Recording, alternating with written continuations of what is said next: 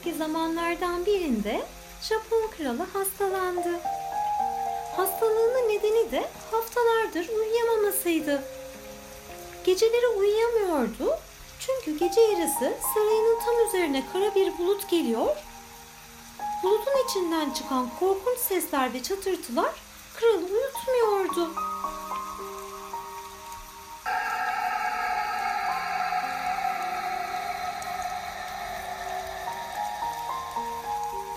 Birkaç şövalye bu işin ne olduğunu anlayabilmek için sarayın bahçesinde gecelemişler ve gerçeği öğrenmişlerdi.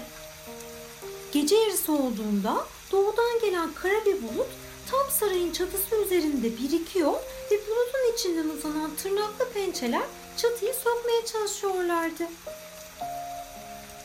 Şövalyeler bu dehşeti daha fazla seyredemeyip kaçmışlardı.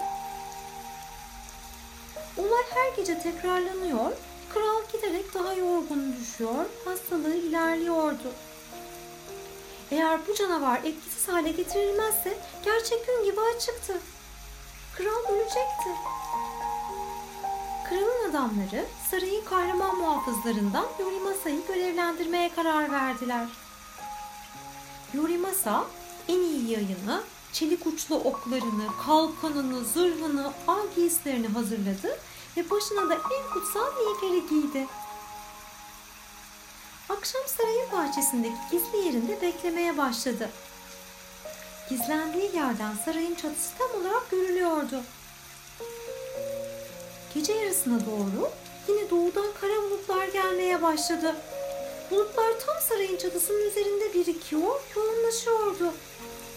Biraz sonra şimşekler çakmaya, gök gürlemeye başladı. Rüzgar öylesine kuvvetlendi ki çıkan fırtınanın bulutlar arasında oluşturduğu hortum çatıya doğru iniyordu.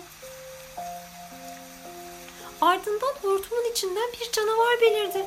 Parlayan gözleri, sivri tırnakları ve kara rengiyle çok korkunçtu. Çatıyı tutup çekmeye başladı. Ama Yorimasa cesur bir kahramandı.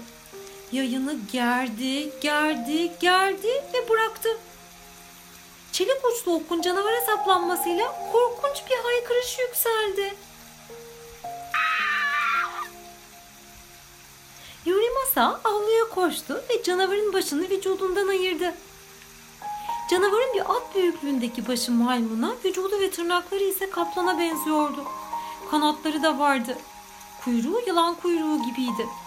Bütün vücudu ise balık gibi pullarla kaplıydı.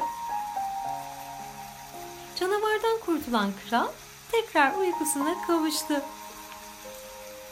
Yurimasa'yı da bu kahramanlığına karşılık cömertçe mükafatlandırdı.